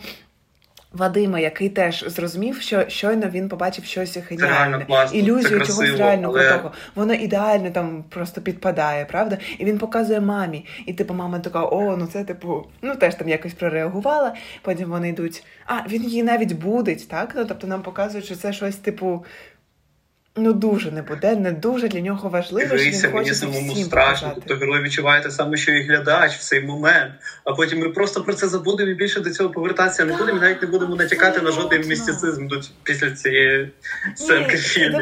Ну там... просто ми натякали да. з першої сцени, ми натякали в кабінеті е, стоматолога. Ми Згадаємо тут, що є така щось містично загадкове, і забудемо просто. Е, Так більше того, він коли фактично фізично тілесно потрапляє, тілесно, мабуть, неправильно, коротше, потрапляє на це озеро. Як як воно називалося? Чендер, Чендаш? Чеквар? Чендер, по-моєму. Чендеш. Чи Чендеш. Ченш. Я хочу сказати синевир. Окей, добре. Ну, власне, на це на це якесь мадярське, угорсько-румунське, українсько-румунське озеро. Е, Нам навіть не показують знову цю картинку, знаєш? Ну, тобто, можна було б знову показати цю картинку, і ми б якось до цього віднеслися. Да? Ну, тобто, може, він нам би показав, що він взагалі там з'їхав з глузду, і він тепер бачить нотами. Знаєш? Ну, тобто, можна було б до цього так. повернутися, якось це. Ну, тобто, там він це побачив, і після цього він тільки, от, власне, ці е, ці звуки, да, оцей волум цю частоту. Інтенсивні звуки і бачить перед собою, да, щось таке. Е, Можна було б так. Ага. Але дивись, нам навіть не показують цю картинку. І ще на початку, якщо пам'ятаєш, то там було таке е, таке стареньке відео. Я, до речі, не знаю, чи вони його сфабрикували, чи вони його знайшли. Да, добре. Ну, не знаю, оскільки це на реальних подіях, може вони знайшли. Е, Ні, там де таке чорно-біле відео, і там, власне, теж е, і розказує поза позакадровий голос, що, типу, щось там знавці, науковці з орнітології і птахо, птаховедення приїхали сюди. Так, палаці. Да, щось в пожежному палаці. І потім кадр, що вони там, і хтось там з Берна, чи там з Німеччини, хтось там приїхав. Оці власне науковці на цю на це болото, щоб знайти е, цю пташку, щось таке, щось таке, щось таке. І прям там кадри, що там якийсь науковець йде, і він в таких дуже довгих чоботях. І що цей е, чобіток застрягає, і він якби вириває ногу, і потім. Ну, коротше, оцей кадр, той, що чорно-білому був показаний із з якби з віднесенням до тих якихось часів того якогось. Е, цієї ситуації. І тут ми бачимо, що наш персонаж Вадим йде буквально по тим самим стопам тих самих науковців з орнітології, і так само він застрягає, так само е, ногу дістає, потім дістає рукою е, свій свій чобіток з болота. Ну тобто, це теж мало бути якоюсь ілюзією до того, що він йде по стопам, або ну я не знаю до чого, чому це було так. Що він наслідує мрію, яка там 100 років назад хтось це зробив. Я не знаю. Ну. А... І нам Те, більше того скажу, воно ще посилає на саму першу рятують. сцену цього фільму, там, де в часи середньовіччя, чи коли це було угу. древнє угорське королівство, там якась е, селянка, здається, йшла і також загубила свої лапті в тому ж болоті. Схоже, що це було там ж. Прикольно. Окей, ну це тоді має сенс. Ну тобто знову якийсь такий місяць. Я не знаю, чи це має сенс, але це точно має контакт. Ну, якось воно пов'язано. Принаймні там є один образ цих трьох сцен. Так, так, але при цьому нам також не показують, як його рятують. Да? Ну тобто ми бачимо, що він там за 5 хвилин вже повністю пононув, і тільки ніс його там стерчить з, з того болота. І ми бачимо, як якась жабка до нього підстрибує. Ми бачимо гілку, до якої він старається якось руками дотягнутися, і нічого не відбувається. Так, тобто нам постійно підкидають якісь інші обставини, які можуть йому зараз допомогти врятувати його життя, але це ні до чого не призводить. Ну тобто, це просто так щекоче, знаєш, нерви. І потім наступний кадр він вже просто врятований, сидить і все. Як до нього дійшли? Хто до нього дійшов? Як довго це було? Ну як він туди попав, посеред, прямо посередину водойми. Да, як його там ну, знайшли взагалі? Хто там ходить? Якщо потім йому кажуть, це заросше болото, там ніхто не ходить. А як вони там ходили? Яким чином це відбувається? Якщо це заповідник, як вони могли моніторувати всю цю м- все це і ще й знати, що він там в болоті тонеть і ну Абс... ну, тут просто реалізм втрачається. Я аж не зрозумів. Це був Ми зараз кажемо про розумію, що була територія якогось заповідника, який знаходиться попри кордон з якоюсь Чермонією чи Угорщиною, і він е, віддалився від своєї групи, дійшов аж на озеро, яке знаходиться на кордоні, а це сіра зона, і туди не можна. А він попав, його схопили, допитали, типа. Коротше, коротше, а чо, а чо, а чо він курив і мама його курила? Про що цей образ був? В цьому фільмі стільки питань насправді. Да. І чому, коли мама каже, чи що можна я покурю, він каже, ні, не можна, і викидає їй цигарку, да? там тушить. І потім, коли він курить, вона до нього підходить і б'є його по губам за те, що він курить. Е, перепрошую, про що ми говоримо? Може, це така, типу, я дуже люблю слово алюзія, тому що без нього в цьому фільмі взагалі не як. Коротше, алюзія на те, що вони один з одним не щирі, або не можуть собі в чомусь признатися. Ну, я не знаю. Ну, очевидно, що і він, і вона курять, да?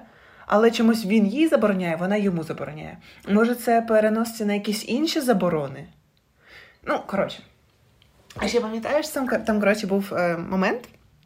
Після того, як вона, як вона вже почала там лежати на, е, на асфальті, помирати і так далі. Що потім вона сідає, вона вся така заплакана, і щось там він каже: так, давай я тебе сфоткаю, давай я тебе сфоткаю, типу заспокойся. А вона плаче, плаче, плаче, і він потім бере і отак от дуже так тендітно, дуже інтимно, зворушливо, пальцем їй щось там е, сльозу з щоки витирає. Come on, мені було в тому моменті так дискомфортно, я думала, що почнеться якийсь інцест. І на цей інцест був, ну, ну розумієш, ну, про що я кажу. Там було, було не одна, просто не одна підводка до цього. Що, типу, і вона така одинока, і він такий весь замкнутий, і вона вся така needy, знаєш, така потребуюча. Тобто на рецепшені. І на рецепшені це було.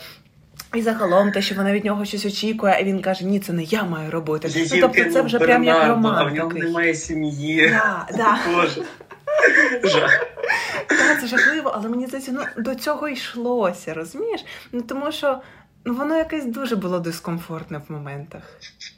І, типу, як він приходить до Слухай, сусідки... я не можу це сприймати як е, сімейну драму, я не можу це сприймати як конкретний інцест, я не можу це сприймати як комедію. Я не знаю, як це сприймати в принципі.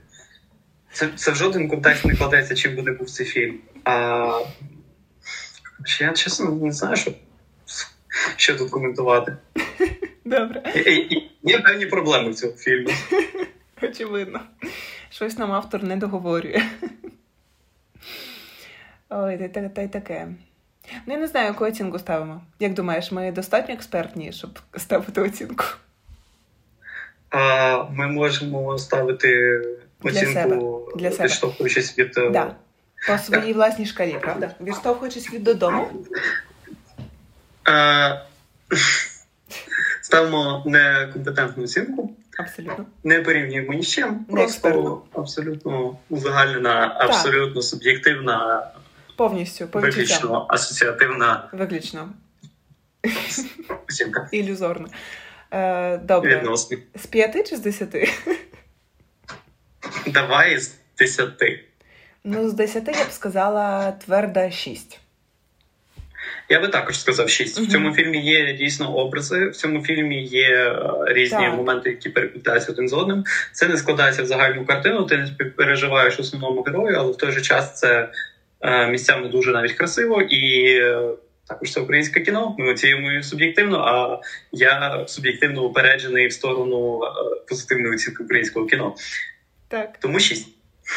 Я теж. Тому що все ж таки було пару моментів там, де я дійсно чесно співпереживала і дійсно чесно посміялася. І це прям було це було це було весело. Мені сподобалось, як саме емоції змінюють одна одну. Якщо не задумуватися і поверхнево сприймати те, що нам показують, то воно дуже легко лягає. Тобто, це можна реально дивитися з сім'єю і так далі.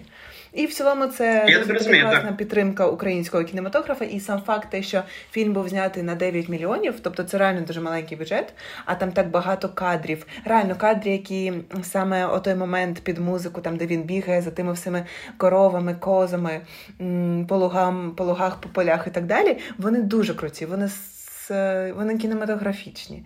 Е, Мені навіть приємні. дуже сподобалось, е, Або коли я- він ходив на води зі своєю мамою. Так, так, так. Є одна сценка, я тобі зараз скину скріншот. Там А, а, сакура на фоні, а на верхній частині екрану, а на нижній частині екрану якась циганка риється в смітнику. Серйозно? Мені здається, що так, мені, мені здається, що е, я тобі зараз перешлю пару скріншотів, я собі поробив на випадок важливих перемовин. Е, ага. Я вважаю, що е, ці композиції операторські, вони самодостатні, вони цінні і важливі. Але в цьому фільмі занадто багато окремих елементів, які один з одним не пов'язуються. Мені реально дуже подобаються сценки, коли він слухає ретро-музику. Мені подобається е, дуже багато кадрів з цього фільму. Мені подобаються окремі діалоги і окремі події в цьому фільмі. Але воно загалом виглядає як один великий мудпорт на те, на який ти маєш дивитися, поки ти знімаєш кіно, а не як закінчене кіно де всі пазли склали докупи і показали тобі як готову композицію, яку ти можеш сприймати як фільм. В цьому фільмі дуже багато хорошого, але воно не взаємодіє між собою. Згодна. Тому ми і ставимо 6 із 10. Це, до речі, перший фільм Антоніо Лукіча, тому реально, як на перший фільм, це дуже гарна робота, я вважаю. Ну і плюс на 9. Я я не розумію, що означає 9 мільйонів, само собою. Але покладаючись на на слова не знаю, інших експертів, з кіноіндустрії. 9 можна... мільйонів? Да. Це що? Це гривень. Це касові збори? Ні, це те, скільки було витрачено. Касові були збори там 10 А, бюджет, я зрозумів. Так, так, так, так, так. Ну, щось таке. Ну, реально, а сцен Мені здається, що фільм додому він мав менший бюджет. Та ти що? Я зараз подивлюсь. Відчутно менший.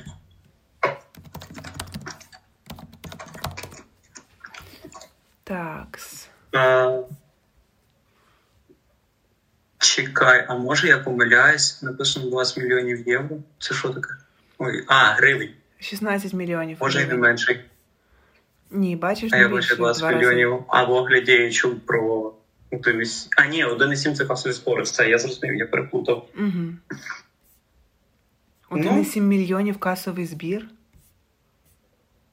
Додому, ну так, це складний фільм, він не на широкий загал, він не популярний. Ти що жартуєш так мало? 41 тисяча доларів машину не кожен купиш, розумієш. Кошторис 20 мільйонів гривень, касові збори 1,7 мільйон. О Боже.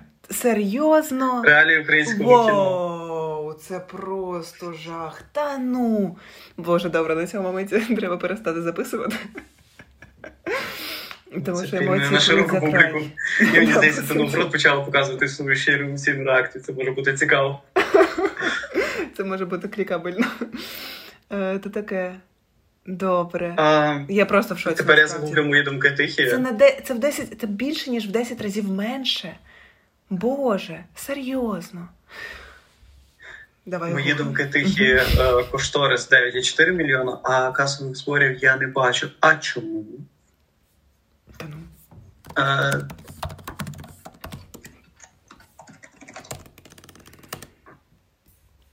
Касові збори склали більше 10 мільйонів. Бачиш, я ж кажу. Його тобто мільйон. Його подивились, він цей фільм себе окупив. Ну, тобто на 600 він, тисяч він е, себе окупив, знаєш. Так. Цей фільм ага. фінансово ну, тобто, більш